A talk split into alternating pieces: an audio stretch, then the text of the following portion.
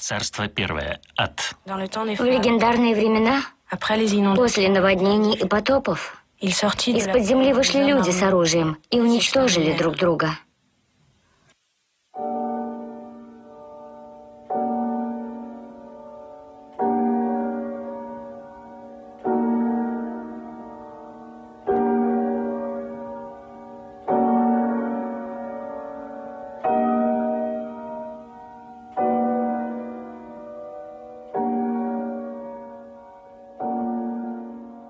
Здравствуйте, друзья, здравствуйте, здравствуйте. И с вами, как и всегда, Синий Дог Динозавр. И сегодня у нас в гостях Иван Фурманов, специалист по кинокартине Жака Деми «Шерпурские зонтики». Здравствуйте, здравствуйте Дмитрий Здравствуйте, рады вас видеть. Здравствуйте. Илья, исследователь Варкрафта Пелецкий. Здравствуйте, Илья. Здравствуйте, друзья. Здравствуйте, здравствуйте. И Кирилл Корчагин, поэт, теоретик литературы, переводчик с арабского языка. Здравствуйте. Здравствуйте, Кирилл. Здравствуйте, здравствуйте. Здравствуйте. Рады вас приветствовать.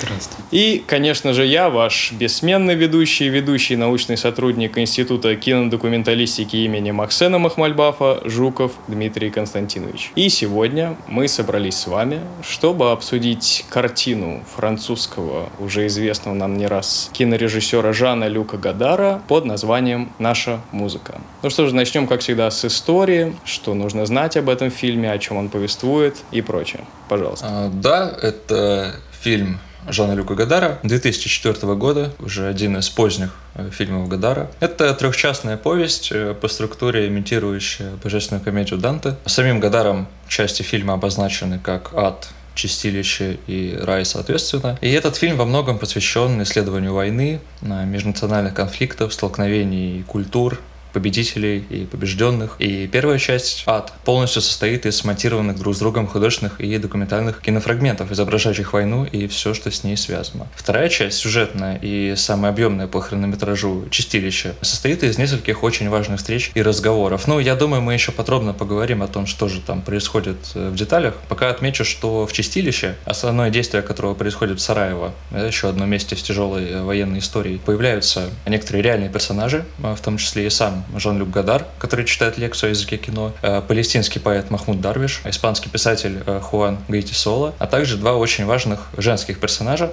уже вымышленных, это еврейская журналистка Джудит Лернер, которая берет интервью у Махмуда Дарвиша, и Ольга Бродская, которая далее в фильме попытается собственноручно остановить израильско-палестинскую войну. И вообще, израильско-палестинская война, по всей видимости, предстоит в фильме таким главным событием, вокруг которого все вращается, хотя сама война все время находится где-то на фоне, но разговоры многих персонажей посвящены, в частности, разговор Джудит Лернер и Махмуда Дарвиша, и сам Гадар а, много говорит о конфликте между Израилем и Палестиной. Ну, а рай, третья часть фильма, это уже, видимо, что-то такое совершенно ироническое, некое сказочное пространство где-то вне времени и места, куда попадает Ольга, где счастливые люди играют в мяч на песке и рыбачат, и это место, которое охраняется американскими солдатами, которые пускают туда по пропускам.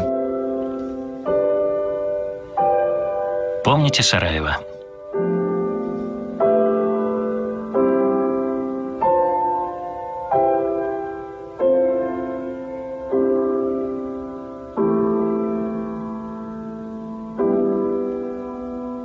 Царство второе.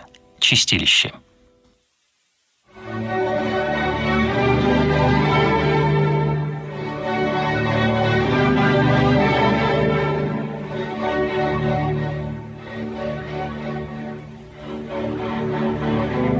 Да, ну и ты упомянул, что здесь есть какие-то реальные персонали, да, не вымышленные. Может быть, нам что-то следует знать о них в большей степени для понимания контекста этого фильма. Да, ну, я думаю, о Гадаре свободет смысла много говорить.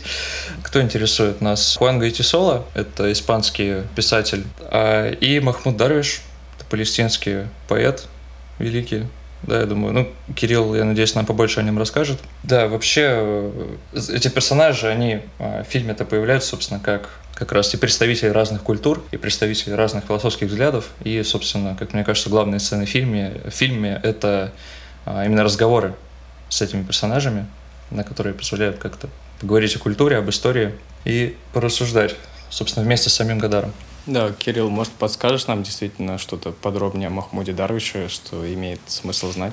Да, ну это на самом деле тема довольно необъятная. Вот единственное, что я привык его называть с ударением на второй слог, по-моему, по правилам арабского все-таки mm. так должно быть, Махмуд Дарвиш. Ну и, конечно, я вот, когда у меня была, наверное, где-то год-полтора назад такая небольшая лекция про арабскую поэзию новую, я ее начал как раз с кадров из этого фильма, где вот, собственно, эта девушка разговаривает с Дарвишем. И э, его речь сама по себе очень интересна. То есть даже не в том смысле, что именно он говорит, а он говорит, в принципе, скорее что-то такое, ну, можно даже сказать, примиряющее. То есть такое, что заставляет нас думать о том, что тот конфликт, который там имеется в виду, вот этот вот э, арабо-израильский, он, в принципе, может быть разрешен. Но интересно не это, потому что это само по себе, в общем-то, самоочевидно, а э, то, что он говорит фактически цитатами из своих стихов.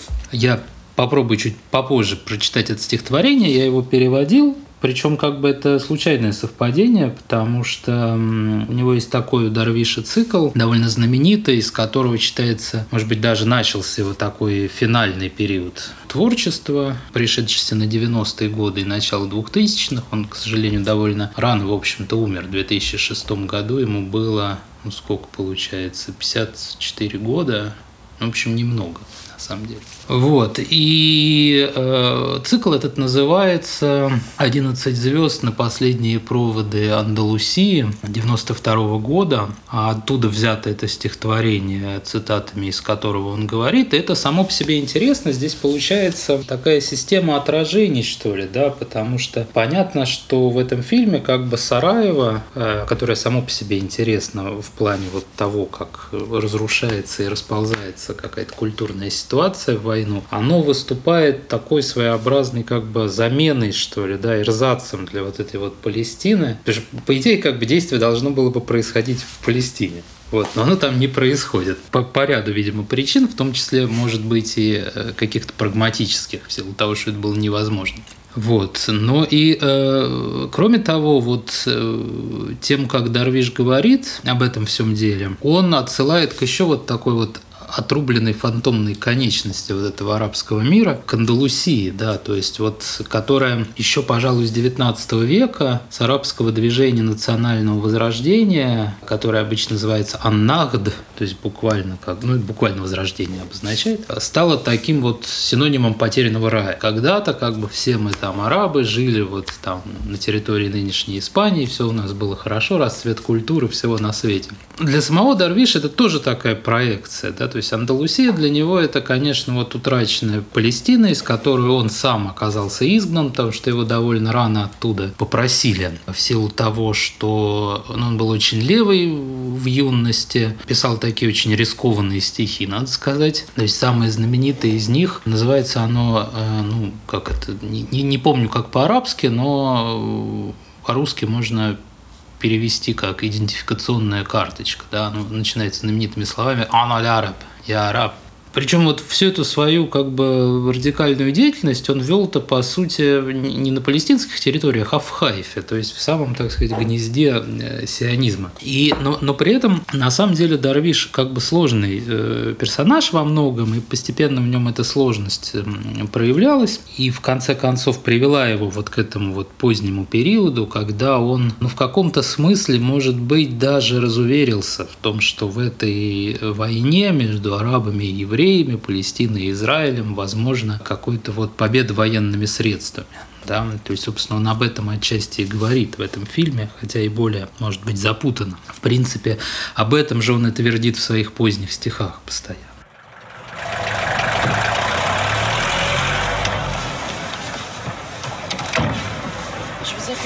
Я неожиданно задалась вопросом, почему самые большие гуманисты не совершают революции?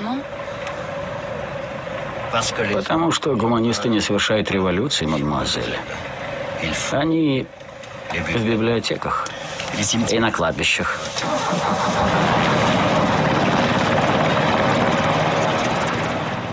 Ну, действительно, по сути, вот во всем арабском мире есть, пожалуй, два поэта в 20 веке, которые широко известны, собственно, за пределами арабских стран. Это первый из них Махмуд Дарвиш и более старший поэт, который выступает под псевдонимом Адонис. Вот, собственно, все остальные, как бы там много прекрасных поэтов, может быть, даже они ничуть не хуже, чем эти два, но э, они гораздо менее известны. Дарвиш, он э, такой поэт, который, э, ну, вот вся карьера которого она связана вот с этим вот, с этой борьбой Палестины, да, за, ну, скажем так, освобождение. Он сам родился в палестинской деревне, которая была э, захвачена вот во время войны 47 года. Оттуда были выселены все жители. А, ну, как-то его семье повезло, он не оказался в этих жутких лагерях э, беженцев, которые до сих пор, в общем-то, существуют на окрестных территориях, и люди, которые в них э, проживают, до сих пор не могут получить никакого гражданства. Вот, он остался, по, сути, в Израиле. Его семья там осталась, да, но и потом, как бы, его, в общем-то, первые шаги в его карьере, они как бы были связаны с вполне таким конвенциональным существованием в этом израильском обществе, насколько это было возможно. Вот, так сказать, арабской части. Впрочем, здесь как бы не надо преувеличивать его какой-то вот, ну, такой личный радикализм, потому что известно, что вот у него там был долгий роман, например, с еврейской девушкой, с израильтянкой. Но, опять же, в какой-то момент его за всю его активность э, все же выперли из э, Израиля. Он довольно долго скитался. Поначалу, как бы как все такие диссиденты арабские э, в Бейруте, уже Бейрут на тот момент был таким наиболее, может быть, ну это вот 70-е, первая половина 70-х, до того, как началась гражданская война в 75 году, Бейрут это был просто главный такой Париж арабского мира, вся культура делалась там. Но потом началась война, и на самом деле оттуда далеко не сразу все разъехались, и Дарвиш далеко не сразу уехал. В частности, вот он там просидел до того момента, когда вот эта война между разными группами собственно, в ливанском обществе, она уже как бы вылилась во внешнюю интервенцию, когда как бы вот была эта знаменитая осада Бейрута Израилем, когда Израиль пытался какие-то повстанческие палестинские формирования уничтожить э, путем, значит, интервенции в соседнее государство. И тогда Израиль довольно жестко там э, бомбил э, Бейрут, там как бы не было воды, электричества, ну все как положено. Вот. И Дарвиш в это время застрял в этом осажденном городе, как, кстати, и Адонис. И написал об этом, э, ну, одно из самых знаменитых своих произведений, э, обычно называют его «Память для забвения», оно на русский не переведено, но есть на английском, например. Это такой небольшой, ну, обычно говорят роман, но на самом деле, по сути, эссе такой очень разросшийся, какое-то странное, где вот эта ситуация такой катастрофы военной, она э, принуждает поэта, ну, каким-то образом пытаться реконструировать собственную жизнь, собрать из нее какой-то пазл, припомнить, в общем, да, то, что как бы было в предыдущие годы. Обычно именно с этим произведением связывают вот его такой поворот от ангажированной литературы к литературе более... Сами арабы это называют метапоэзией, когда используют другой язык, собственно, не арабский. Например, по-английски они так называют, это по-французски. Я, правда, не совсем понимаю, почему. Но значит, это то, что авторы, которые стали знамениты как вот такие ангажированные очень фигуры, как правило, левые или там национально-освободительные, они как-то немножко отступают вот от этой своей повестки и э, такие, что ли, более диалектичные начинают создавать произведения. Ну, если по-простому об этом говорить более или менее. Вот, и Дарвиш такой как раз характерный этого пример. И вот, эм, вот этот цикл «12 звезд на последние проводы Андалусии», из которого, собственно, вот э, взята цитата в этой его речи в фильме Гадара, он такой вот яркий пример этого, потому что там в целом, несмотря на то, что там ощущается вот эта вот фантомная боль по Андалусии, там есть и такая, что ли, важное настроение, ну, может быть, примирение даже, да, или вот какого какого-то желания примирения того, что, ну, как бы все, э, все плохие, да, или все хорошие в той же мере. Пожалуй, вот такая нота, она и э, в фильме Гадара в речи Дарвиша звучит. Ну, кстати, э, такой вопрос. Насколько я понимаю, этот диалог происходит у них на родном языке, да? То есть журналистка говорит на иврите, а Дарвиш как раз-таки на арабском, да? Что само по себе интересно, mm-hmm. потому что из чего мы понимаем, что, по крайней мере, Дарвиш хорошо знал иврит. Ну, он, кстати, называет в числе, его спрашивали периодически, ну а на каких вы вообще там поэтов ориентируетесь? И он, отвечая на этот вопрос, ну кроме каких-то очевидных там э, имен из арабского мира, он называл периодически и э, израильских поэтов, которых он, видимо, внимательно читал. Ну, вернее, точно внимательно читал. Вот это интересно, то, что ты упомянул, что он на самом деле в этой речи говорит фрагментами из своих стихов, потому что я, когда смотрел этот фильм, я вспомнил вот э, цитаты из «Паточки», которые приводил Дорида из «Дара смерти», и которые рассуждают о войне именно как о возможности идентификации себя через врага. И здесь ведь тоже один из таких основных по- посылов Дарвиша, что если бы не было Израиля, то как бы и Пал- Палестина не была бы так известна, и что мы существуем как бы благодаря вам, благодаря своему врагу. Здесь вообще есть такой интересный момент с этим связанный. То, что ведь правда, до 47 года, когда вся эта каша заварилась, ну вот этой территории на культурной карте арабского мира практически не было.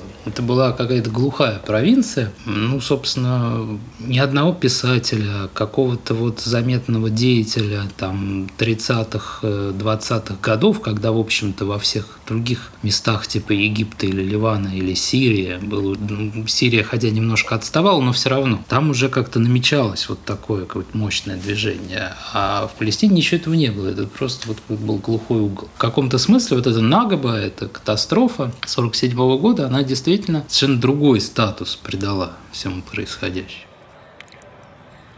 Может ли быть силен народ, у которого нет поэзии? Можно ли дать однозначный ответ на этот вопрос?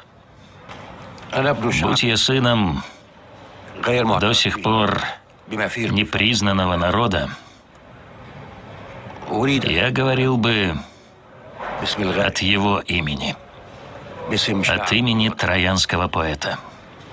Нет вдохновения, как нет и величия души, ни в поражении, ни в конечном счете в победе.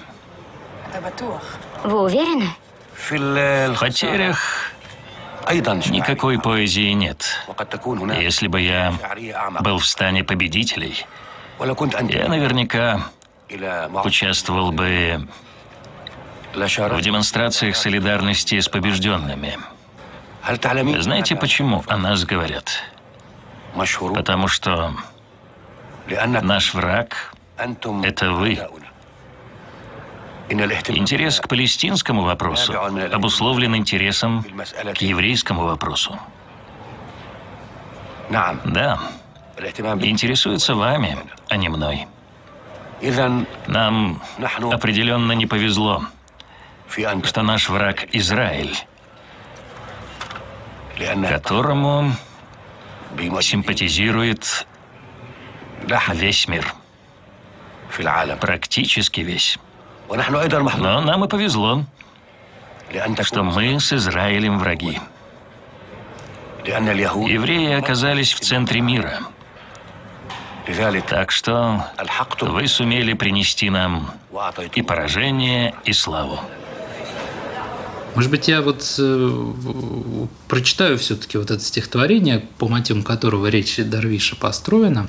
Да, пожалуйста. Ну, так как я его переводил, не, э, не, не- пытаясь как бы сделать так, чтобы оно звучало как бы в унисон с тем, как его в фильме расшифровывают, то, э, может быть, здесь не будет слышно прям настолько точного совпадения, но, поверьте мне на слово, оно как бы есть в этой речи. Двулика истина, и черен снег над городом нашим, и отчаяние уже не станет сильнее, и конец по брусчатке уверенно шагает к стене, омытой слезами. И кто уверенно спустит наши знамена, мы или они? И кто зачитает над нами договор об отчаянии? Не ты ли, повелитель погибели? Все предрешено. Кто отнимет у нас наши имена? Ты или они? Кто посеет в нас эту проповедь скитания? Мы не смогли снять осаду, отдадим же ключи парадиза пришедшему с миром и спасемся. Но двулика истина и освященные речи, бывшие нашим мечом, теперь против нас. А ты, что до этого делал ты с нашими крепостями? Ты не сражался, боялся мучений, и твой трон стал тебе гроб. Так неси же свой гроб ради трона, ты повелитель бездействия. Мы уйдем, превратившись в пыль. И кто погребет наши дни после нас? Ты или они? И кто поднимет знамена над нашими стенами? Ты или всадник отчаянный? И кто подвесит колокола над нашим странствием?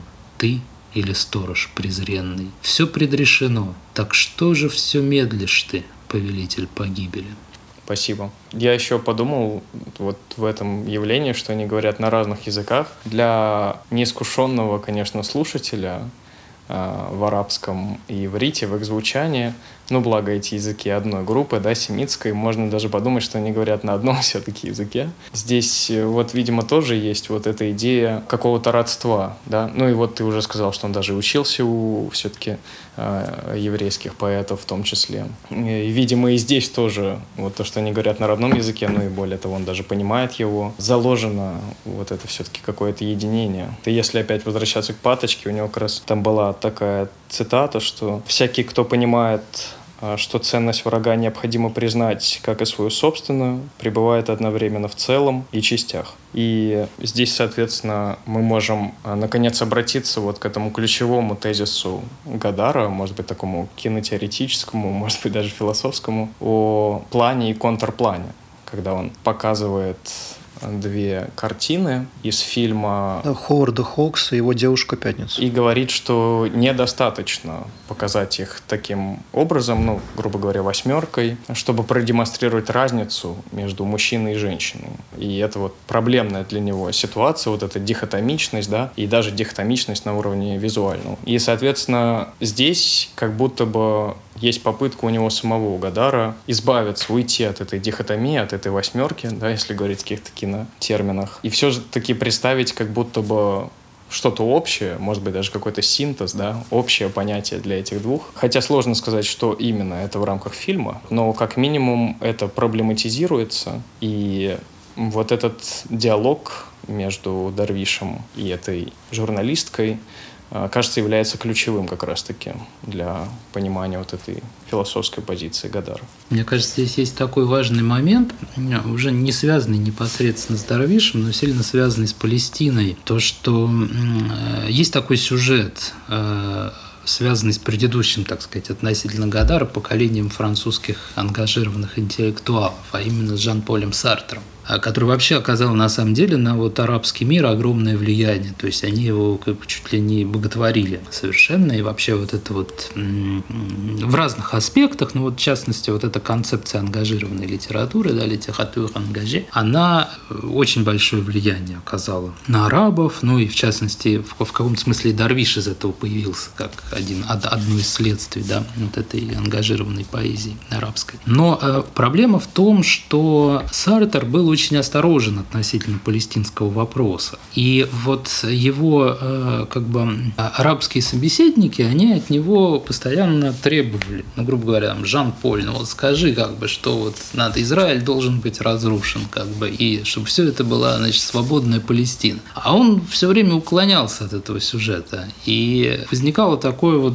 напряжение в связи с этим, и в итоге он так и не, не, не сказал тех слов, которые от него все ждали. И в каком-то смысле вот эта вот обсессия Гадаровская на палестинском вопросе, она же не только в этом фильме проявляется, это такое, может быть, поневоле воспринимается как попытка вот сказать за Сартра те слова, которые тот по каким-то причинам из себя, значит, выдавить не смог или не захотел. Ты сам заметил, что действие происходит не в Палестине, а в Сараево, мне кажется, что для Гадара, может быть, даже и не совсем важна именно Палестина, а ему может быть важен момент конфликта, какой-то вот э, разорванности между одним и другим, и какие-то руины, и вот вся вот такая вот тематика и образность. И такое ощущение, что он просто может совершенно не случайным образом, но произвольным образом менять одно на другое, перемещаясь свободно в пространстве истории, в пространстве вот всей этой образности, которая связана с войнами и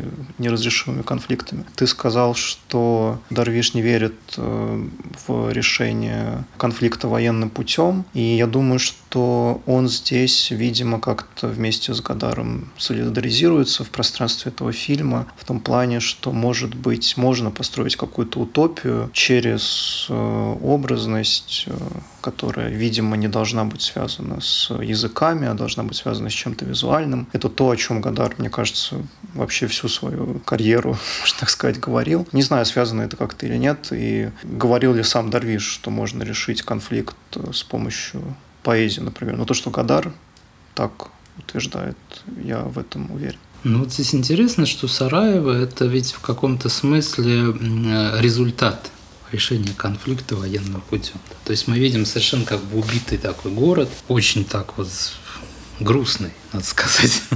вот.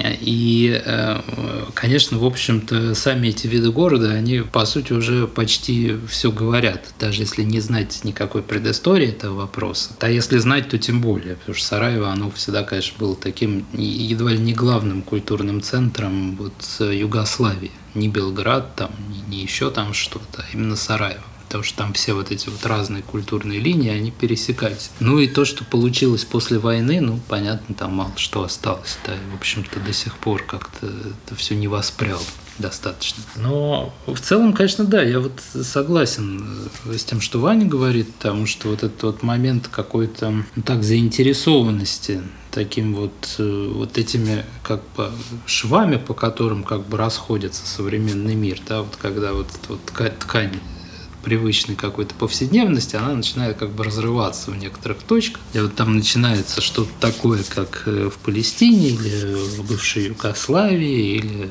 много еще где. Конечно, понятно, что Гадар в этом видит, видимо, какое-то ну, такое фундаментальное сходство, да, то, как, в принципе, современный мир устроен, то, что для него вот эта вот как бы статичность и стабильность в одном месте, она покупается ценой вот таких разрывов в другом. Здесь просто, может быть, даже действительно в обращении к теме, к теме Палестине, ну, кроме вот этого вот сюжета с э, там Сартром и вот этой вот нечистой совестью французских интеллектуалов в связи с этим. А есть еще такой момент, что палестинцы, конечно, лучше всего описали то, что э, сами то, что чувствуют люди, которые оказываются вот в этой как бы мясорубке, их голос э, в каком-то смысле лучше всего слышен. Да, ну там прежде всего голос Дарвиша, но не только его, там есть определенная плеяда и поэтов, и, в общем-то, писателей, и э, во всех формах это все как-то описано, да, и в довольно сложных, как у того же Дарвиша, и в гораздо более как бы простых и доступных.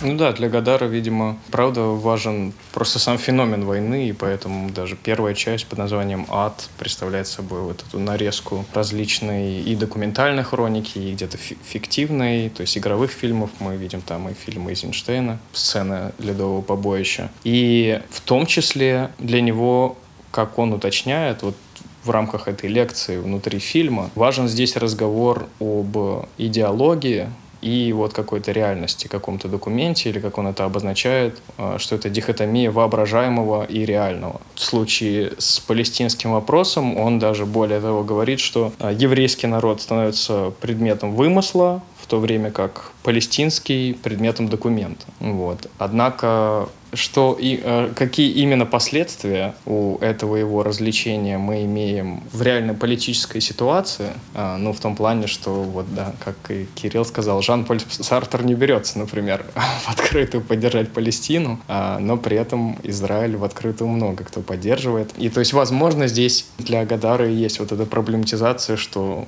образ или идеология имеет подчас большее давление на нас, на нашу жизнь, чем сама реальность ее вот этом задокументированном каком-то факте. И поэтому, я думаю, не случайно, что он позволяет себе в первой части э, мешать какие-то э, фиктивные эпизоды игров, игровых фильмов и документальных, что мы редко можем различить на самом деле. Ну, более того, там скорее больше даже документальных кадров. И, возможно, кстати, если бы мы посмотрели на композицию вновь э, всего фильма, как уже Илья нам отметил в начале, она воспроизводит дантовскую композицию «Ад, чистилище и рай», то ад вот как будто бы более тяготеет какой-то кинохроники, к какому-то документу, такой документированной реальности. Эйзенштейн там или какие-то кадры из покорения, значит, индейцев в Америке, возможно, берутся Гадаром на том основании, что, ну, просто тогда не было камеры, а вот эти явления как бы воспроизводят историческую действительность. Чистилище — это вот как раз наша жизнь, такая повседневная, где все мешается, и воображаемое, и реальное. Дарвиш играет сам себя, Гадар играет сам себя, но при этом есть и журналистка фиктивная совершенно, и Ольга, да, вот это пытающаяся, как тоже Илья обозначил, разобраться с этим конфликтом. Ну и рай, просто банальная фикция, а, банальный художественный вымысел. И опять здесь, видимо, есть вот эта идея, что мы должны как-то справиться с этой дихотомией плана и контрплана, да, в том числе и в рамках этой трехчастной композиции.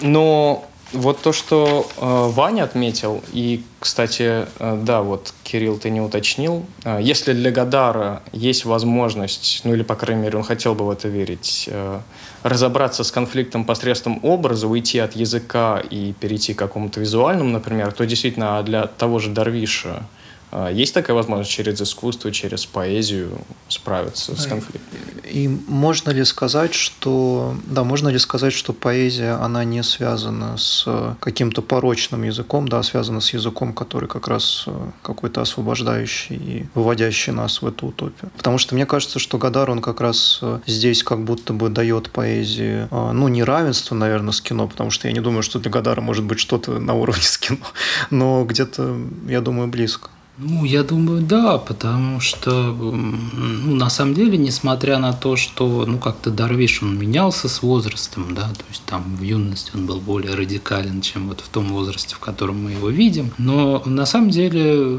это вполне последовательная программа. В общем-то, и в, ну, и последовательное такое развитие, потому что и в ранних своих стихах, вот этих таких огненных, милитантных, так как сейчас говорят, он, в общем-то, тоже при помощи слова, прежде прежде всего эту ситуацию пытался сдвинуть. То есть вот это знаменитое стихотворение про идентификационную карту, вот которая «Я араб», там же на самом деле нет никаких таких призывов, которые, ну, встречаются, надо сказать, в ангажированной поэзии арабской, особенно в такой, которая ближе к народной, там, типа, в песенках разных. Там есть некое такое вот героическое противопоставление противостояние при помощи вот самого арабского слова, арабского языка, да, вот какой-то вот этой вот реальности, которая давит, репрессирует, как-то хочет поместить тебя в какую-то вот такую клетку, да, такую колючую и некомфортную. Но, может быть, как бы в ранних стихах больше вызова в этом смысле, что вот, ну вот, посмотрите на меня, какой я, да, вот, что я тоже имею право как бы на жизнь. А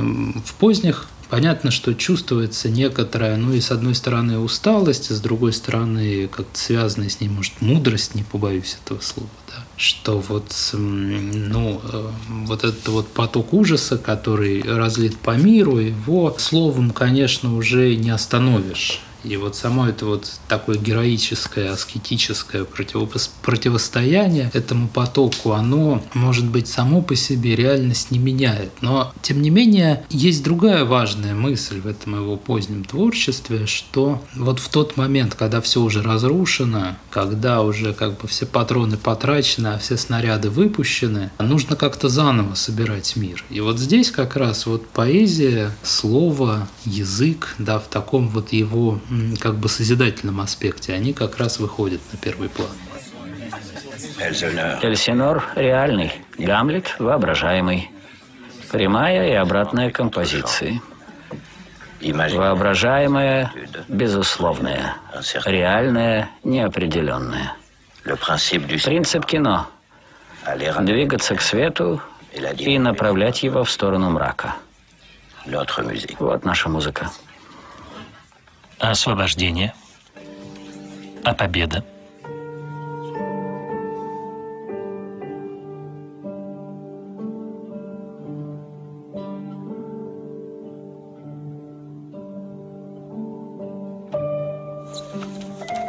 Такую муку я приму.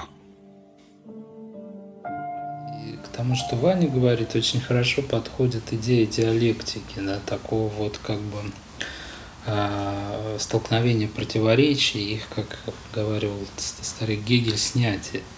В общем-то, в каком-то смысле, ну, опять-таки, возвращаясь к этой сцене Дарвиша и журналистки, к этому столкновению двух враждующих языков, здесь вот это как бы тоже заложено, вот эта идея диалектичности. Снятие происходит уже в финальной вот этой сцене взрыва. И, ну, как бы, конечно, понятно, что для Кадара, как для марксиста, все-таки это как тоже не, не, не пустой звук. И интересно, что в стихотворении Дарвиша тоже возникает эта диалектическая тема и в стихотворении, и в той речи, которая на нем основана. Да? То есть вот это как бы идея двуликой истины, что в каком-то смысле обе противодействующие стороны, они как бы ну, стоят друг друга. Да? То есть вот как бы идея, казалось бы, на самом деле очевидная для как бы стороннего наблюдателя, но для участника событий совершенно как бы она не, не настолько нейтральна, как вот кажется извне, да, и в каком-то смысле даже может быть революционна этим вот своим диалектическим преодолеванием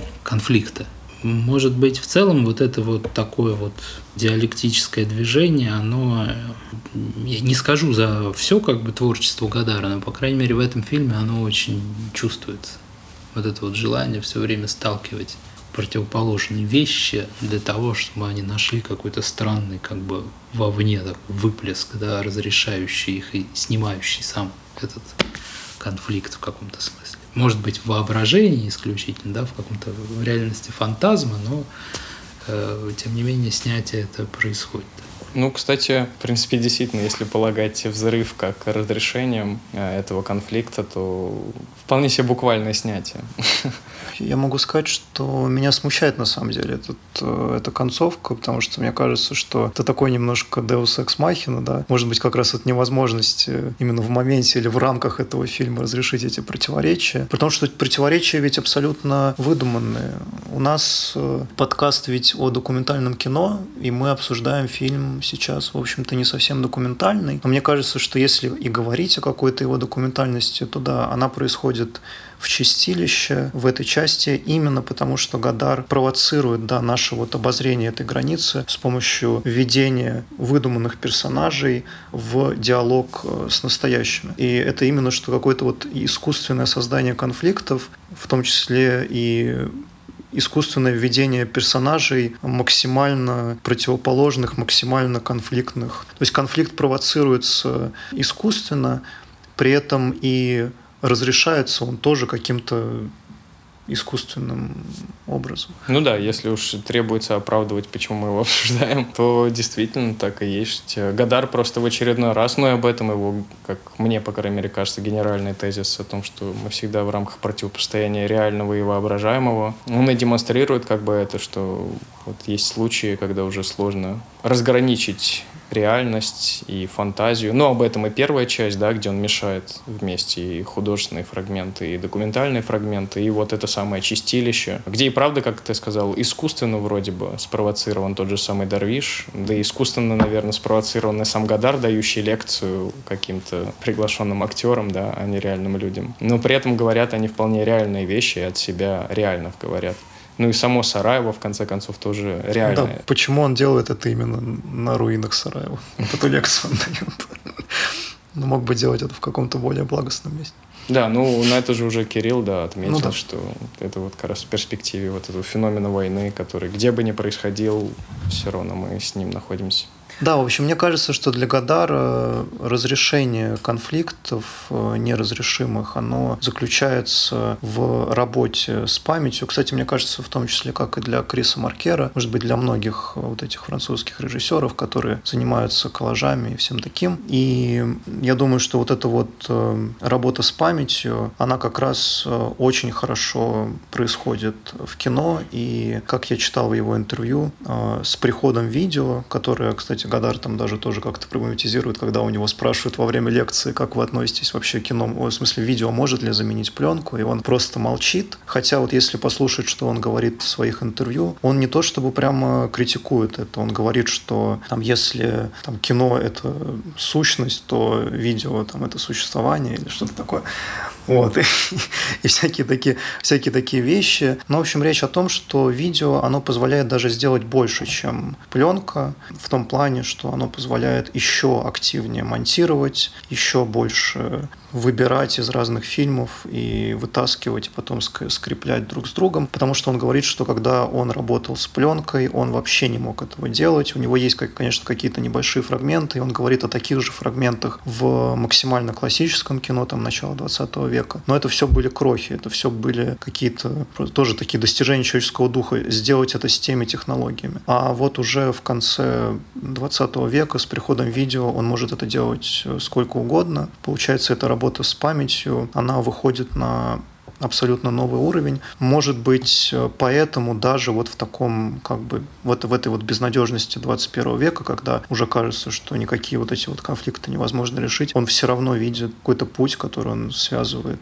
с бесконечным монтированием, бесконечным воспоминанием, бесконечным хождением по этой памяти и попытками из нее там что-то вытащить. В общем, с этой постоянной бдительностью, да, вот этой Бенеминской. И этот фильм, я думаю, он для Гадара и для его вот этой поздней фильмографии, он намного я думаю, этот фильм, он яснее всего его взгляд на это все показывает. Это вообще удивительно видеть такую ясность в его поздних фильмах. Ну, кстати, мне сейчас пришло в голову вот это развлечение пленки и цифры, э, что, может быть, пленка представляет собой, ну, если кино представлять как, значит, такую работу с памятью, может быть, пленка и правда представляет собой более материализованное выражение этой самой памяти, ну, то, что можно прямо руками потрогать, да, то зато приемы, которые можно сделать с цифрой, как вот ты отметил, что с ней легче работать, чем с пленкой, больше похоже на то, как мы в своем сознании, которое нематериально, да, работаем с нашими воспоминаниями, и какие способны там кульбиты совершать чисто актами э, воли.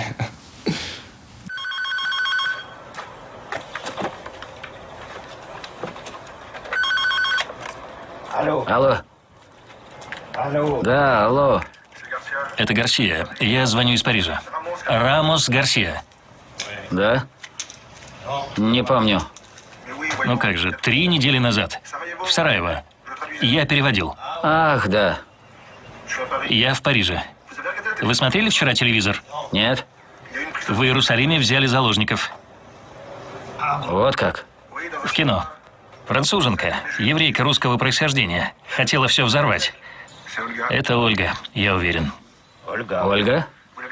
Вы с ней встречались. Она дала вам диск. Это она. Да, да-да. Это она, Ольга. Откуда вы знаете? Я уверен. Она дала зрителям пять минут, чтобы выйти, и добавила, что если с ней останется израильтянин, будь то во имя мира или войны, она не против. И что? Все вышли. Она осталась одна. У нее была красная сумка на плече. Спецназ убрал ее, пока она не сунула руку. Внутри оказались книги. Ну и что же, друзья, и на этом очередной выпуск нашего подкаста подошел к концу. И сегодня у нас в гостях были Иван Фурманов, специалист по кинокартине Жака Деми «Шерпурские зонтики».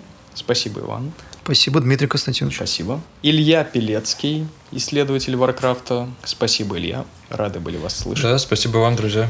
И спасибо. Кирилл Корчагин, поэт, теоретик литературы, переводчик с арабского языка.